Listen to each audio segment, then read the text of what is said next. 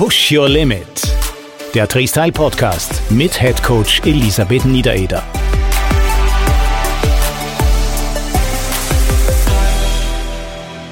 Willkommen bei einer neuen Folge von Push Your Limit, dem Freestyle Podcast. Wie immer mit Head Coach Elisabeth Niedereder. Servus Lissi. Servus Dieter. Wir widmen uns in der heutigen Folge dem Thema Kinder und Jugend und Sport.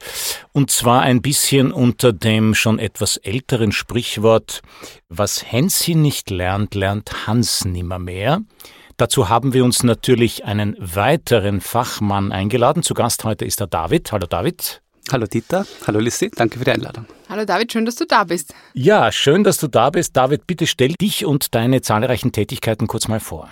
Also, mein Name ist David Jungradmeier. Ich habe Sportwissenschaften studiert und zusätzlich Lehramt Sport und Psychologie, Philosophie. Weiters habe ich eine Ausbildung zum Sporttherapeut und bin da auch dann vier Jahre bei einem Bundesligaverein gewesen und zwei Jahre beim Handballnationalteam. Habe mich aber dann dazu entschieden, eher in die breite Masse zu gehen und unterrichte jetzt an einem Wiener Gymnasium und an der Sportuni Wien. Und zusätzlich natürlich auch bei der Liste in der Treestyle Academy, genau zu dem Thema des heutigen Podcasts Kindes- und Jugendtraining. Gleich einmal eine Frage zu Beginn an euch beide natürlich. Wie steht es denn eurer Meinung nach allgemein im Moment um, das ist ein großes Thema, Kinder, Jugendliche im Sport? Ist es besser, ist es schlechter als früher? Was gibt es für Angebote? Werden die angenommen? Ja, also ich kann es nur natürlich aus meiner Trainererfahrung beurteilen und vielleicht ein bisschen auch aus meiner Leistungssportzeit. Also wie es jetzt ganz aktuell aussieht, ich meine, das kriegt man ein bisschen in den Medien auch mit. Ich glaube, über das werden wir dann auch noch reden. Also so mit Schulsport oder ich sage mal Stichwort diese Bundesjugendspiele in Deutschland. Also ich glaube, da werden wir dann nur gemeinsam drüber diskutieren. Was ich so mitbekomme ist, dass leider so wie in vielen Bereichen es so ist, dass gewisse Gesellschaftsgruppen sehr stark gefördert werden oder auch die finanziellen Mittel haben, dass einfach Sport sozusagen schon von klein an ausüben können. Und in der breiten Masse geht es ein bisschen verloren. Ja, das liegt sicher an verschiedenen Gründen.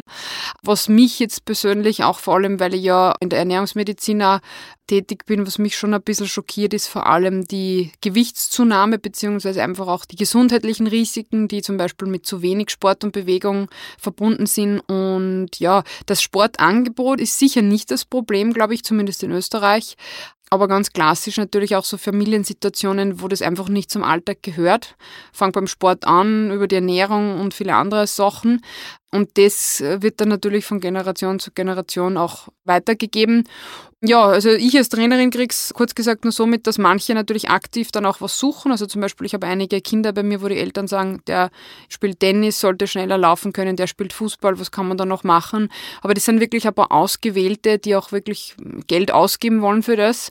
Aber in der breiten Masse sehe ich es jetzt ein bisschen kritisch, aber ich glaube, da ist der David, der Fachmann. kann dir da hundertprozentig zustimmen. Es ist wirklich ein gesellschaftliches Problem. Robert Koch Institut hat vor kurzem eine Studie veröffentlicht, also die Gesundheitsempfehlung, eine Stunde Sport oder körperliche Aktivität pro Tag schaffen neun Prozent in Österreich und in Deutschland. Von den Kindern und genau. Jugendlichen oder generell? Von ja. den Kindern mhm. und Jugendlichen. Also nur auf die Kinder und Jugendlichen Verzeih, bezogen. Verzeih, David, von welchem Alter reden wir da ungefähr? Ähm, die, die, Empfehlung ist für drei bis zehnjährige. Okay. Und die, die größte Studie, die es jetzt weltweit gibt, ist die sogenannte HBSC-Studie. Die ist dann von 11 bis 18-Jährige und das ganz klar zu erkennen, dass die körperliche Aktivität mit zunehmendem Alter immer weniger wird. Gleichzeitig werden die gesundheitlichen Beschwerden mehr Gleichzeitig wird das Übergewicht mehr und auch die psychischen Beschwerden. Also es ist natürlich sehr naheliegend, dass da eine Korrelation gibt. Mhm. Du unterrichtest ja an einer AHS. Wie lange machst du das schon? 13 Jahre mittlerweile. 13 Jahre, na, das ist doch eine gewisse Zeit. Konntest du in dieser Zeit, was deine sozusagen frischen Schüler, erste, zweite betrifft, da schon eine gewisse Entwicklung, was Sportlichkeit, Nichtsportlichkeit betrifft, beobachten? Es ist das Unterrichtsfach Bewegung und Sport, glaube ich, an Heterogenität kaum zu überbieten. Also im Gegensatz zur Mathematik, wo sie alle ungefähr das gleiche Level haben, geht die Schere in Sport immens auseinander. Also da habe ich halt Schüler, die fünfmal in der Woche Training haben und ich habe Schüler, der kann nicht beidbeinig auf eine Langbank raufspringen. Also das ist wirklich eine riesengroße Herausforderung, auch für die tägliche Arbeit, dass man den Unterricht so differenziert darstellen muss, dass halt jeder irgendwie teilhaben kann. Für alle, die nicht wissen, was eine Langbank ist, das Ding ist weder besonders hoch. Aber besonders lang. Ja, besonders lang, aber also wie gesagt, man muss nicht wahnsinnig hoch springen und es braucht auch nicht wahnsinnig viel an Koordination, um das zu schaffen. Wie gestaltest du dann eigentlich deinen Unterricht? Ich schätze dich ja nicht so ein, dass du zu den alter Begriff Turnlehrern gehörst, die den Ball in die Mitte schmeißen und sagen, und jetzt spürt's. Nein, ganz im Gegenteil. Also ich versuche wirklich den Kindern die Freude an Bewegung zu vermitteln und ihnen gleichzeitig zu zeigen, wie wichtig Bewegung und Sport für ihre Gesundheit ist.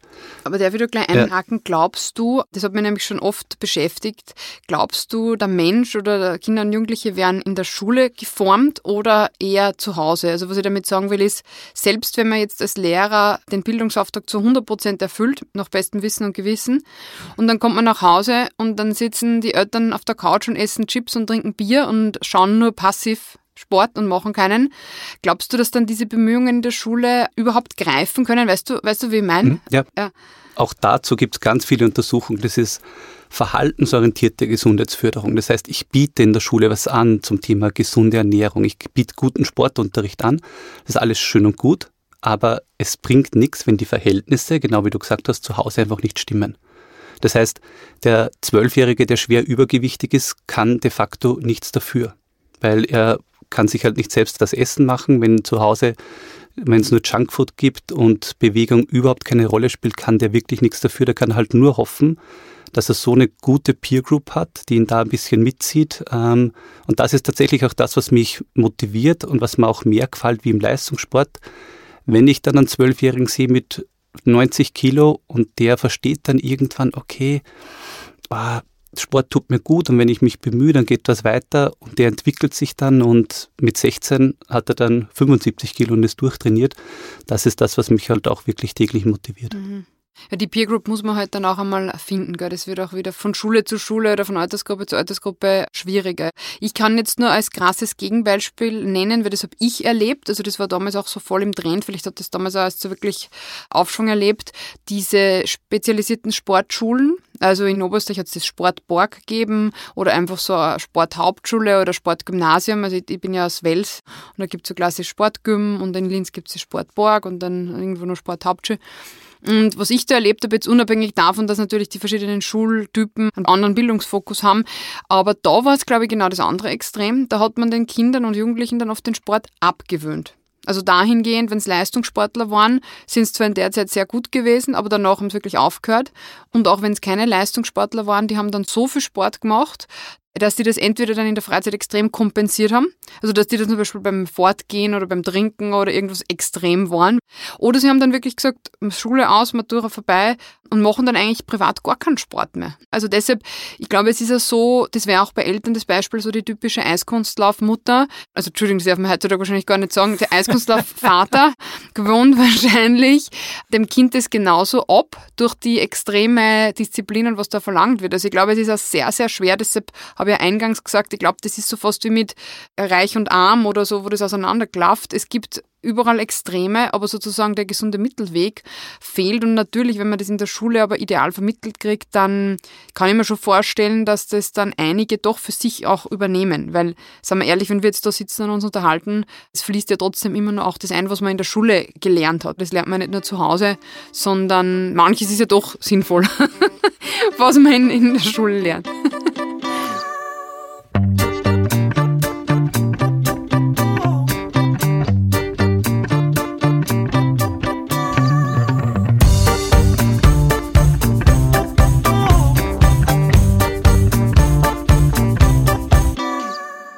David, noch einmal zurückzukommen auf, wie genau machst du das dann? Also sprich, du hast von den Kindern erzählt, die auf die berühmte Langbank nicht raufhüpfen können und dann gibt's andere, die sind vielleicht fünfmal in der Woche im Fußballtraining oder sonst wo. Wie gestaltest du, es sind ja doch in den meisten Altersschichten drei Turnstunden pro Woche im Moment. Wie gestaltest du das, damit nicht die einen vor Langeweile in der Nase bohren und die anderen überfordert sind? Also wenn es beispielsweise sowas ist wie ein Zirkeltraining oder so, dann gibt es tatsächlich bei jeder Station drei Schwierigkeitsgrade, die entweder ich vorgebe oder die Kinder selbst ausprobieren können. Oder es wird tatsächlich bei den Besseren auf freiwilliger Basis die Dauer erhöht und die wollen das ja auch, die wollen gefördert werden. Und die Schwächeren bemühen sich halt dann, dass sie dann halt auch irgendwo hinkommen. Das Schöne im Sport ist ja, dass das Feedback so unmittelbar passiert. Das heißt, irgendwann schafft das halt dann, dass er auf die Langbank raufspringt und er merkt, hey, okay, da ist jetzt was passiert, nach einem Monat kann ich es. Ähm, ähnlich ist es beim Schwimmen. Es ist ja erschreckend, also wir gehen in der zweiten Klasse Gymnasium schwimmen, das heißt, die Schüler sind elf bis zwölf Jahre, wie viele da tatsächlich nicht schwimmen können. Ja, das kann ich aus der Klasse, mein Sohn ist mittlerweile in der vierten, bestätigen. Äh, hinzu kommt natürlich auch der Marsch zum Schwimmbad. In diesem Fall, mein Sohn besucht ein Gymnasium im 16. Bezirk, wird zu Fuß, was ja sehr positiv ist, zurückgelegt. De facto blieben bei dem Schwimmunterricht von zwei kompletten Schulstunden 20 Minuten fürs Schwimmen. Das muss man dann sozusagen auch, auch erst mal wollen. Aber genau wie du sagst, von 25 Kindern konnten vier wirklich schwimmen. Und dasselbe übrigens bei der ja immer noch gut verpflichtenden, mittlerweile Wintersportwoche genannten Veranstaltung wo von 25 Kindern vier tatsächlich mal auf irgendeinem Wintersportgerät vorher schon gestanden sind. Wobei ich da gleich reingerätschen muss. Ich glaube, es ist fürs restliche Leben wichtiger, dass die Kinder schwimmen lernen, als ob sie Skifahren können. Okay, ja. sag das nicht. ja. Aber nein, ich meine, ich finde es eher erschreckend, dass das Schwimmen, was ja so ein Grund, äh, also ich meine jetzt ganz ehrlich, du könntest ja nie einen Bootsausflug machen oder einen Urlaub am Meer, wenn die Kinder nicht schwimmen können. Und da ist ja halt da die Frage, sollte das nicht verpflichtend sein? Weil man kann es den Lehrern sicher nicht zumuten, dass die mit 20 Schülern Schülern im Schwimmbad stehen und dann denen nur das Schwimmen beibringen. Also, ich meine, hallo, das ist ja komplette Überforderung.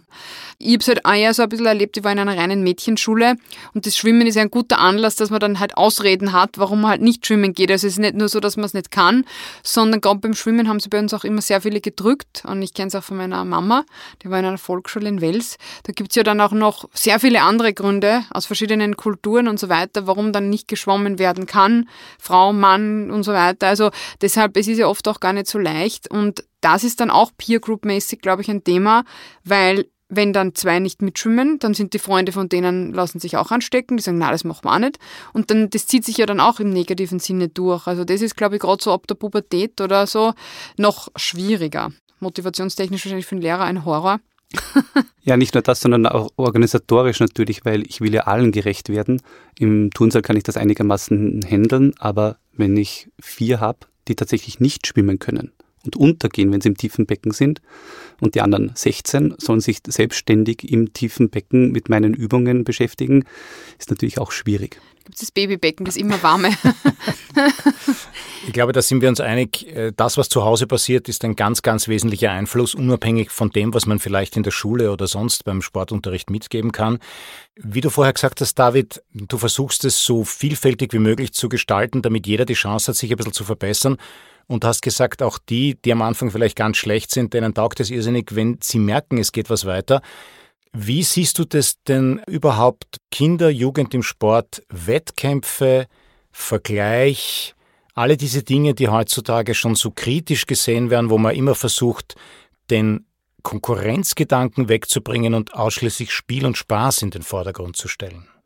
Ja, es ist ein zweischneidiges Schwert. Natürlich, die ganze Gesellschaft funktioniert quasi so, dass man sich irgendwie messt miteinander und dass man sich verbessern will.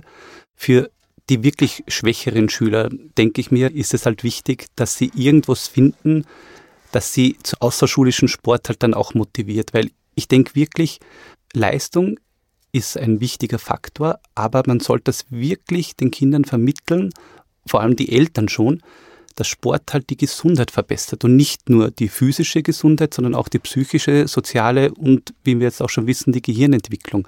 Also das ist ganz, ganz wichtig und ich bin schon ein Fan auch von Messen von Weiten, weil es auch für die Kinder eine Motivation ist, dass sie sehen, sie entwickeln sich im Laufe eines Schuljahrs. Vielleicht ist da eher der Vergleich mit sich selbst günstiger als mit anderen. Also ich finde es natürlich auch psychologisch interessant. Macht man das so hart wie Wettkampf oder ist es dann nur ein Wettbewerb oder wo findet der Vergleich statt? Aber das Schlimme ist ja, man ist ja sonst in der Schule, finde ich, in so einer Art Bubble. Und so wird so mit Samthandschuhen angefasst und na, alles ist gut und keiner tut dir was. Und dann kommt man raus. Also das war für mich schon so nach der Matura auf der Uni und so, puh, okay, also das ist jetzt das echte Leben. Keiner schert sich um dich, du musst alles selber organisieren. Wenn du der Prüfung nicht schaffst, ist es jeden wurscht. Und das ist schon ein bisschen so rough, sage ich mal. Das heißt natürlich, man müsste halt schauen, inwieweit man die Schüler damit sozusagen belastet und inwieweit es aber auch motivieren kann. Weil mich jetzt zum Beispiel schon motiviert. Wir haben den klassischen leichtathletischen Dreikampf zum Beispiel gehabt. Also Schlagball werfen, Weitsprung, 60 Meter Sprint. Und ich habe genau gewusst, wo bin ich gut, wo bin ich nicht so gut. Und ich meine natürlich, ob die Turnlehrerin immer richtig gestoppt hat mit der Handstoppung, ja. Aber man hat dann entweder so seine Konkurrenten in der Klasse, wo man weiß, die ist schneller oder ich bin schneller oder wir sind ungefähr gleich. Aber ich finde dieses Messen bis zu einem gewissen Grad, es ist ja auch eine Persönlichkeitsentwicklung, vor allem dahingehend, wenn man dann einmal wo nicht der Beste ist. Und deshalb finde ich es auch so wichtig, nicht nur im Sport, sondern generell im Lehrplan sind ja sehr viele verschiedene Fächer. Und es ist ganz selten jemand in allen Fächern gut. Gerade in so Fächern wie vielleicht dann bildnerische Erziehung oder Werken oder sowas. Da gibt es ja dann auch oft, auch wenn das der Beste in Mathe ist oder in Sprachen, also es hat jeder so seine Schwächen. Und jetzt im Turnunterricht, wenn man zum Beispiel immer nur Fußball spielt, dann gibt es die paar, die in der Ecke stehen, die keiner wählen will. Und dann gibt es ein paar gute und dann gibt es ja so das dazwischen. Wenn der Turnlehrer jetzt sagt, hey, ich biete einfach regelmäßig verschiedene sportliche Herausforderungen an, finde ich ein gewisses Messen schon gut, aber halt nicht das Dauernde. Wenn man jetzt jedes Mal sagt, so, der Klassiker, wir gehen jetzt auf die Laufbahn und jetzt rennen wir Vollgas oder Fußball gleich am Matchall und nicht zum Beispiel die Technik beibringen, das sehe ich halt dann schwierig, weil so lernt man ja den Kindern auch nicht dauerhaft und als Lifestyle Sport zu betreiben. Weil das sind dann genau die, die laufen gehen, Vollgas rennen, zwei, drei Kilometer mit hochrotem Kopf zurückkommen und sagen, boah, das war anstrengend. Bis man ihnen dann mal erklärt, du kannst das langsam auch machen oder, oder anders. Und ich finde, ein gewisser Wettbewerb ist schon gut, weil sonst könnte man ja auch aufhören, Sachen zu benoten. Dann gibt es nicht mehr fünf Noten, sondern sagt man, ja, geschafft oder nicht. Oder dann gibt es ein lachendes Smiley oder ein weinendes Smiley. Und dann sind wir irgendwann so verweichlich, dass also ich bin da vielleicht jetzt ein bisschen hart. Ich nein, nein, ich bin so, da ganz ja, bei dir. Aber ich finde so eine gewisse Lebensschule, weil spätestens im Berufsleben ist es ja dann vorbei mit dem. Du bist ja eigentlich auch teilweise selbstständig, oder? Mhm. Ja, also, weil ich würde gerade sagen, vor allem wenn man dann nicht in einem Angestelltenverhältnis landet, dann ist das ja nochmal eine Spur härter. Und wenn man aber dann so gar nicht damit umgehen kann, dass man jetzt Mitbewerber hat oder irgendwelche Herausforderungen, also ich glaube, der Sport ist die beste Lebensschule. Also mich hat sicher der Leistungssport vor allem in vielen Bereichen extrem abgehärtet, vielleicht sogar zu sehr abgehärtet. Oder jetzt, um das abzuschließen, zum Beispiel nur als Frau, wenn es zum Beispiel dann die Situation ist, Schwangerschaft, Geburt und so weiter, wenn du aus dem Sport eine gewisse Härte hast, dann tust du dich auch nicht so, sage ich mal, selbst bemitleiden. Dann nimmst du das Ganze sozusagen sportlich. Und ich kann natürlich jetzt nicht für alle Frauen sprechen, aber bei mir war es wirklich so, dass alle Sorgen und Ängste, die mir erzählt worden sind, haben bei mir überhaupt gar nicht zugetroffen, weil ich gar nicht das Mindset so habe. Weißt du, was ich meine? Und da muss ich schon sagen, hat der Sport und der Leistungssport extrem viel dazu beigetragen. Aber ich war halt auch ein Einzelsportler. Gell? Im Fußball weiß ich jetzt nicht, hätte ich mir niederfallen lassen im Krankenhaus. Nein, ich denke auch, dass das Messen tatsächlich wichtig ist und Wettbewerb wichtig ist, weil der Lehrplan deckt ja nicht nur die Fachkompetenz ab, sondern auch die Selbst- und die Sozialkompetenz. Und die Selbstkompetenz bedeutet ja auch eine Selbstwahrnehmung, eine Selbsteinschätzung. Und wenn ich jetzt sehe, auch als Elfjähriger, Mist, die laufen alle viel, viel, viel schneller als ich, dann kann ich ja auch was dran ändern. Also allein deshalb ist das, denke ich, schon wichtig, nur es wäre meiner Meinung nach fatal, wenn man es eben nur mehr auf das reduziert, weil dann entsteht Frust und dann denkt er sich, okay, die sind alle viel besser und ich habe da sowieso keine Chance und jetzt gebe ich auf. Genau, oder dann ist diese, bei uns war es immer Völkerball, aber das darf man jetzt wahrscheinlich auch schon immer sagen, oder Mordball. Uh. und da waren halt dann brutal gesagt immer die, die als erstes gewählt worden sind. Das waren so zwei, drei. Und dann sind immer welche in der Ecke stehen geblieben. Und mir haben die auch leid getan, weil ich war halt in der Situation, ich bin halt immer als erstes oder zweites gewählt worden, weil ich halt brutal alle mit dem Ball niedergemetzelt habe. Nein, Spaß. Was ich sagen will, ist, es ist halt auch unfair. Und ich habe mir auch oft gedacht, ich freue mich zwar, dass ich da natürlich als erstes gewählt werde oder als zweites, drittes, aber wie fühlt sich jetzt die, ja. die nicht gewählt wird? Es ist ja wirklich brutal. Und ich habe mir dann oft gedacht, die Arme, aber natürlich, das waren halt dann die Opfer, die haben halt als erstes abgeschossen. Aber aber ich meine, das sind ja auch Kinder und die Kinder erkennen ja sofort die Schwächen von den anderen. Das ist ja das Brutale. Wir als Erwachsene glauben, ja, da muss man vorsichtig und dann geht schon los, zack, bumm, umkaut und das. Und da weiß ja jeder genau, was der andere gut kann und nicht. Und ich glaube, bei Burschen ist das nur zehnmal schlimmer als bei Mädchen. Da bin ich mir zwar gar nicht sicher, nicht? aber man braucht sich ja nichts vorzumachen. Ich meine, egal, die Kinder vergleichen sich sowieso und wenn man jetzt zum Beispiel beim Fußball keine Tore zählt, zählen sie trotzdem mit. Es ist ja vollkommen egal. Die von dir angesprochenen Smileys gibt's ja in der Volksschule in den ersten zwei Jahren tatsächlich schon, plus eine verbale Beurteilung, die nichts anderes ist als eine wörtlich ausformulierte Note. Also wir tun mal so, als würden wir nicht benoten, in Wirklichkeit tun wir es sehr wohl. Ich bin da völlig bei euch, dass das überhaupt nichts schadet. Wichtig, glaube ich, bei Kindern ist schon zu erkennen, Also mein Sohn zum Beispiel wäre nie ein Einzelsportler. Der ist zwar ein begeisterter Sportler, worüber ich durchaus froh bin, weil dann gibt's nicht nur Zocken am Computer, aber es muss ein Mannschaftssport sein.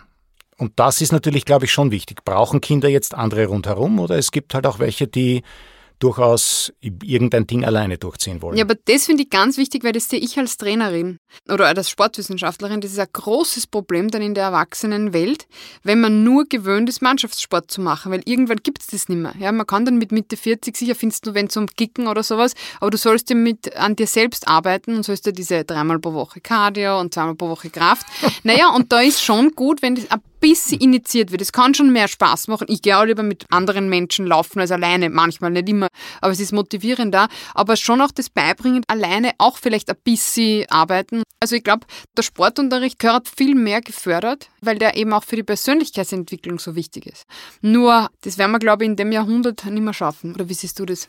Ja, ich befürchte ich auch. Allein wenn man sich die Sportstätten von manchen Schulen anschaut, ist es tatsächlich sehr, sehr traurig. Das ist ein größeres Klassenzimmer mit einem Kasten und fünf Bällen oft, also oder dislozierter Unterricht, weil sie gar keine Halle haben.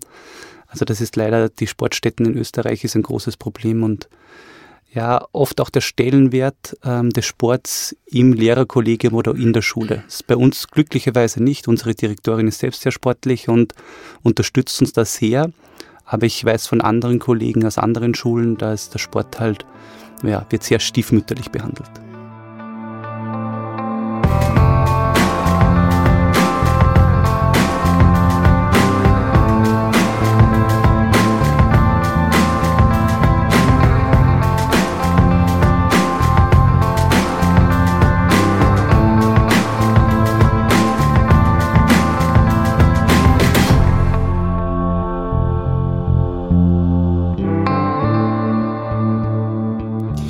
Dann kehren wir doch noch einmal zum Thema Motivation zurück. David, wie genau machst du das? Vielleicht kannst du da auch ein bisschen auf die Academy Bezug nehmen und was genau du bei der Academy machst.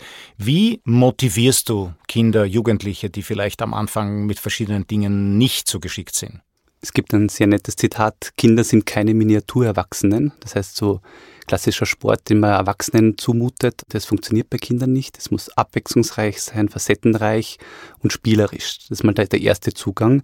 Und dann kann man natürlich auf die individuellen Stärken und Schwächen der Kinder sehr explizit eingehen, indem zum Beispiel übergewichtige Schüler bei so Akrobatik-Sachen ganz wichtige Spotting-Positionen bekommen, etc. Das wäre sowas. In der Academy per se da spreche ich ja über dieses Thema, das wir heute haben, fast acht Stunden. Also kommt vorbei, es zahlt sich aus. Da geht es quasi auch um sensible Phasen im Kindes- und Jugendalter. Wann kann ich ein Kind beispielsweise, wann ist es sehr empfänglich für Ausdauersport oder für Kraftsport? Wann ist Koordination sinnvoll? Worauf muss man eventuell aufpassen in gewissen Phasen, sprich Pubertät? All das wird thematisiert und es ist natürlich auch sehr praxisnah, indem ich Beispiele bringe, wie man zum Beispiel ja, einen klassischen Acht-Minuten-Lauf, der bei den Schülern ja sehr, sehr unbeliebt ist, vielleicht spielerischer gestalten kann. Ja, an der Stelle möchte ich mich auch gern zu Wort melden, weil es ist natürlich auch trainingstechnisch sehr interessant und da kann man den Kindern natürlich auch den Sport ein bisschen vergraulen. Und zwar geht es um die Belastungssteuerung, also was du jetzt auch quasi schon sinngemäß angesprochen hast. Und da werden leider sehr, sehr viele Fehler gemacht. Also zum Beispiel, dass man Kinder stark anaerob schon belastet. Da ist nämlich das Interessante, das überfordert sie jetzt gar nicht so sehr, wie man meinen würde, vielleicht wirklich stoffwechselmäßig oder körperlich, sondern die Stresshormonausschüttung ist bei Kindern eine andere. Und das heißt, wenn ich zum Beispiel jetzt so klassische leichtathletische Disziplinen oder Intervalle laufen würde wie 400er oder wahrscheinlich auch schon 200er Vollgas oder der klassische 800 Meter Lauf, ist eigentlich für Kinder und Jugendliche total schlecht. Also es wäre besser, man lässt sie sprinten oder man schafft es, dass sie wirklich einen lockeren Dauerlauf machen. Das muss man aber dann spielerisch machen. Aber diese hochanaeroben Belastungen sind schlecht. Sicher kann man sagen, einmalig egal, aber ich kenne auch viele Trainer, die das systematisch machen. Also mein Horrorbeispiel war, ich habe vor einiger Zeit ein Kindertraining geleitet auf einer Laufbahn. Und da war ich meine zweite Kindertrainingsgruppe. Die haben alle möglichen Disziplinen gemacht, das war gut. Und zum Schluss hat der Trainer die Kinder, und die waren im Volksschulalter, jedes Mal 800 Meter volle Kanne laufen lassen, bei jedem Training. Und ich habe mir gedacht, was soll das? Also das ist komplett falsch. Natürlich sind diese Kinder kurzfristig dann relativ gut in ihrer Altersklasse, weil wenn man die dann bei irgendwelchen Stadtläufen oder so bewerben mitlaufen lässt, natürlich gewinnen die dann, weil die totale Tempohärte haben. Aber die Entwicklung ist erstens total schnell limitiert, weil wenn man schon so hart trainiert, was kommt dann als nächstes? Plus, es ist eigentlich überfordernd und den Kindern, ich meine, den Erwachsenen macht es auch nicht immer Spaß, aber den Kindern macht es ja dann auch nicht wirklich Spaß. Mich hat es auch gewundert, dass die überhaupt regelmäßig zum Training kommen. Nur, was ich sagen möchte, ist, damit kann man schon Schaden anrichten und man kann die Zukunft einerseits denen verbauen, weil halt dann einfach die Entwicklung schon limitiert ist, äh, sportliche Leistungsfähigkeit gesehen. Und es ist auch per se, sag ich mal, nicht gesund. Und das ist, finde ich, auch ein ganz großes Problem. Da sind wir wieder bei den Extremen. Die einen machen gar nichts und die anderen, weil sie es halt nicht besser wissen oder selber auch so gemacht haben, belasten dann falsch und zu stark. Oder auch noch ein anderes Beispiel, dann übergebe ich wieder an den David. Eine verzweifelte Mutter ist zu mir gekommen, ja, sie sucht ein Leichtathletiktraining für ihren Sohn. Und die war aber nicht aus meiner Nähe. Und ich denke mir so, warum? Ich, ich bin eine Expertin natürlich fürs Laufen, ja, aber warum wendet die sich an mich? Warum findet die keinen Verein? Und ich gesagt, nein, sie ist von allen Vereinen, sie war bei zehn verschiedenen Trainern oder Vereinen, sie ist von allen weggeschickt worden, weil jeder gesagt hat, ah, in dem Alter, der war so acht oder sieben, da braucht man ja noch nichts trainieren, das bringt ja noch nichts. Naja, genau in dem Alter muss ich die Schnelligkeit, die Koordination entwickeln und die hat einfach niemand gefunden, der das regelmäßig mit ihr macht also mein Sohn. Und da haben wir auch gedacht, Österreich, Entschuldigung, ich meine, in Deutschland ist das sicher eine Spur besser oder in anderen Ländern, aber der wird weggeschickt, der will was machen, aktiv, und da heißt es, nein, in dem Alter brauchst du noch nichts machen. Also das waren zwei so Beispiele und das ist leider auch ein großes Problem. Und dass Kinder dann natürlich aber so die Lust am Sport verlieren, die einen werden weggeschickt, die anderen müssen hoch anaerobe Belastungen machen, also da verstehe ich auch, dass man dann nicht mehr gern ins Training geht und dann auch ein Leben lang damit abgeschlossen hat, wenn man das immer damit assoziiert. Darum sind Fortbildungen oder Weiterbildungen im Bereich einfach so wichtig. Es gibt ja das Sprichwort, die besten Trainer können in Nachwuchs, weil genau da passiert einfach so viel. Wenn ihr diese sensiblen Phasen verpasst, so wie Liz jetzt gesagt hat, dann wird es danach einfach richtig schwer. Also wenn es Richtung Spitzensport geht und ich da zu spät anfange, werde ich wahrscheinlich keine Chance mehr haben. Ja, aber gar nicht nur im Spitzensport mehr erleichtert, finde ich generell alle späteren Sportaktivitäten, weil wenn zum Beispiel ein Kind nicht lernt, wie man einen Ball fängt, ich meine, die Kinder sind ja arm, aber das kann gar nicht so erfolgreich sein wie ein anderes Kind, das einfach frühzeitig verschiedene Ballsportarten zum Beispiel kennenlernt. Weil das Ballgefühl und was weiß ich was alles, das muss ja mehr intuitiv dann schon sein. Und wenn es das nicht im kleinen Kinderalter schon beginnst, also ich sehe es jetzt bei meiner Tochter, die ist nicht einmal eineinhalb und wirft schon so richtig wie eine Handballspielerin den Ball oder will ihn fangen gegangen. Also die probiert's. Natürlich sieht sie es auch bei mir, aber die wollen das schon, wenn man es ihnen auch vorzeigt. Genau, da kann man die Brücke jetzt schließen zum Titel des Podcasts. Was Hänschen nicht lernt, lernt Hans nimmer mehr. Sprich, also das Thema ist einfach die Gehirnplastizität, die bei Kindern noch so stark ausgeprägt ist. Das heißt, sie können sich Sachen viel, viel, viel schneller einprägen und lernen motorische Gegebenheiten, also viel einfacher wie wir. Dementsprechend, wenn ich das verpasse in dieser Phase, wird es eben später schwerer. Das war ja fast schon ein wunderbares Schlusswort, den Bogen, den du geschlagen hast vom Titel des Podcasts. Vielleicht zum Abschluss, nachdem wir ja auch und ihr auch darüber gesprochen habt, wie wichtig es ist, was zu Hause passiert, unabhängig vom Angebot außer Haus. Wenn jetzt zum Beispiel Eltern zu euch kämen, ich verwende den Konjunktiv absichtlich, die jetzt selber vielleicht nicht sportlich sind und sich da überhaupt nicht auskennen, aber doch irgendwie begriffen haben, vielleicht sollte ich meinen Kindern irgendwie was anbieten können und das zu Hause auch ein bisschen besser vorleben. Was würdet ihr denen raten? Also den ersten erfolgreichen Schritt haben sie schon mal gemacht, dass sie es erkannt haben, wie wichtig es ist. Also es kommt natürlich jetzt ganz klar aufs Alter des Kindes an. Ist es noch so klein wie das Kind von der Lissy, ist einfach die Beschäftigung mit allen Sinnen, also auditiv, motorisch, visuell, kinästhetisch, dass man sich einfach mit dem Kind beschäftigt, ihm ganz viele Reize gibt, ist schon mal ganz, ganz viel wert. Mit zunehmendem Alter kann man sich natürlich dann so Kindertouren-Sachen suchen oder einfach mit dem Kind in den Park gehen. Also es ist einfach spannend, man muss da gar nicht viel anleiten. Die sehen irgendwas, also meiner wird jetzt bald fünf, der sieht irgendwas, was ein Siebenjähriger macht und versucht das intuitiv irgendwie nachzumachen. Mhm. Mal mit Erfolg, mal mit Misserfolg. Das ist sicher das Beste und das habe ich auch schon mitbekommen. Ich versuche es ja auch, ich meine, ich lebe es ja quasi wirklich vor, aber es kann nicht jeder so viel Sport wie ich machen. Aber die Kinder einfach auch mitnehmen. Also was ich zum Beispiel merke, ist, man muss nicht immer extra was organisieren und sagt, ich spiele jetzt mit dem Kind für das Kind, sondern das Kind auch versuchen, in den Alltag dahingehend zu integrieren, dass es sieht, es ist normal, dass man dorthin zu Fuß geht. Es ist normal, dass man zum Beispiel im Wald spazieren geht. Es ist normal, wenn man einen Hund hat, dass man mit dem rausgeht oder dass man mal laufen geht oder halt draußen irgendwas spielt, aber es soll schon sehen, dass das zum normalen Leben dazugehört. Und ich glaube, die Eltern brauchen keine Höchstleistungen vollbringen, aber es würde ihnen natürlich selbst auch nicht schaden, wenn sie was machen. Und ich glaube, gerade in unseren Breiten ist zum Beispiel das Wandern, und das muss ja nicht nur am Wochenende sein oder das Spazierengehen, wenn man das schon regelmäßig mit dem Kind macht und einfach in der Natur draußen ist, so wie du sagst, es findet was. Und Spielplatz ist natürlich schon super, weil dieses Nachahmen findet definitiv statt. Also einfach rausgehen, also einfach nur rausgehen, nicht drinnen sitzen bleiben und bitte, also ich bin da ganz hagelig bei Fernsehen und Handykonsum, finde ich furchtbar in dem Alter, wo die Katharina jetzt ist, dass manche Eltern den Kindern schon das Handy in die Hand drücken. Also furchtbar. Also, naja, weil es einfach und bequem ja, ist für ja, die Eltern. Aber, na, aber so fängt es dann an. Insofern ist also, das ja ganz wichtig, was der, was der David gesagt hat, möglichst viele Reize. Ja, klar, aber nicht solche, ja? Na, ja. Die können irgendwie schon, sicher nicht in dem Alter, ja, mhm. aber die können dann auch dabei sein. Es ist Teil des Lebens. Aber um Gottes Willen nicht nur das. Mhm. Oder hauptsächlich nicht nur das. Und wie man schon sagt, mit gutem Beispiel vorangehen. Natürlich, wenn das Kind bei mir sieht, ich gehe laufen, ich mache Sport oder ich hänge auch nicht die ganze Zeit am Handy, da müssen wir uns wahrscheinlich eh alle bei der Nase nehmen, dann wird es das auch nicht nachahmen wollen. Also Genau. Mein Sohn, ich mache Kräftigungsübungen zu Hause und der legt sich neben mich hin und versucht das auch irgendwie nachzumachen. Ja, Katharina macht da schon Liegestütze. Ja, genau. Und, aber dieser, diesen Sedentary Lifestyle zu durchbrechen, es ist ein Wahnsinn, wie es bei uns bei der Schule um 14 Uhr ausschaut. Die Eltern stehen in zweiter Reihe und holen die Kinder ab.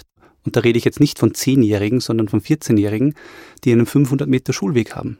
Na gut, das ist pervers. Und also einfach die Treppen mal nehmen, das ist zwar jetzt nichts Spielerisches, aber was du gesagt hast, genau das, das Vorleben. Ich nehme mal nicht den Lift, sondern ich nehme die Treppen und wir gehen zur Schule. Ja, so Kleinigkeiten. Hm.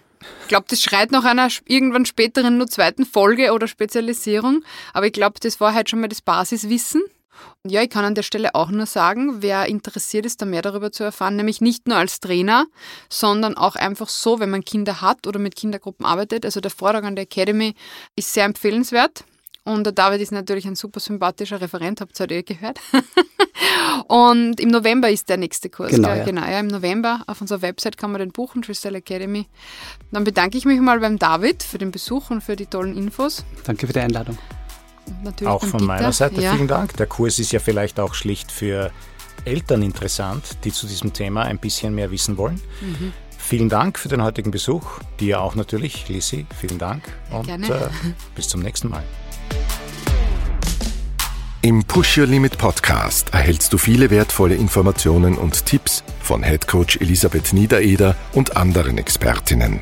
Wir hoffen, du kannst von diesem Profiwissen profitieren und freuen uns, wenn du unsere Arbeit durch einen einmaligen oder regelmäßigen Beitrag unterstützt. Den Button dafür findest du auf der Seite des jeweiligen Podcasts. Danke im Namen des Treestyle Produktionsteams.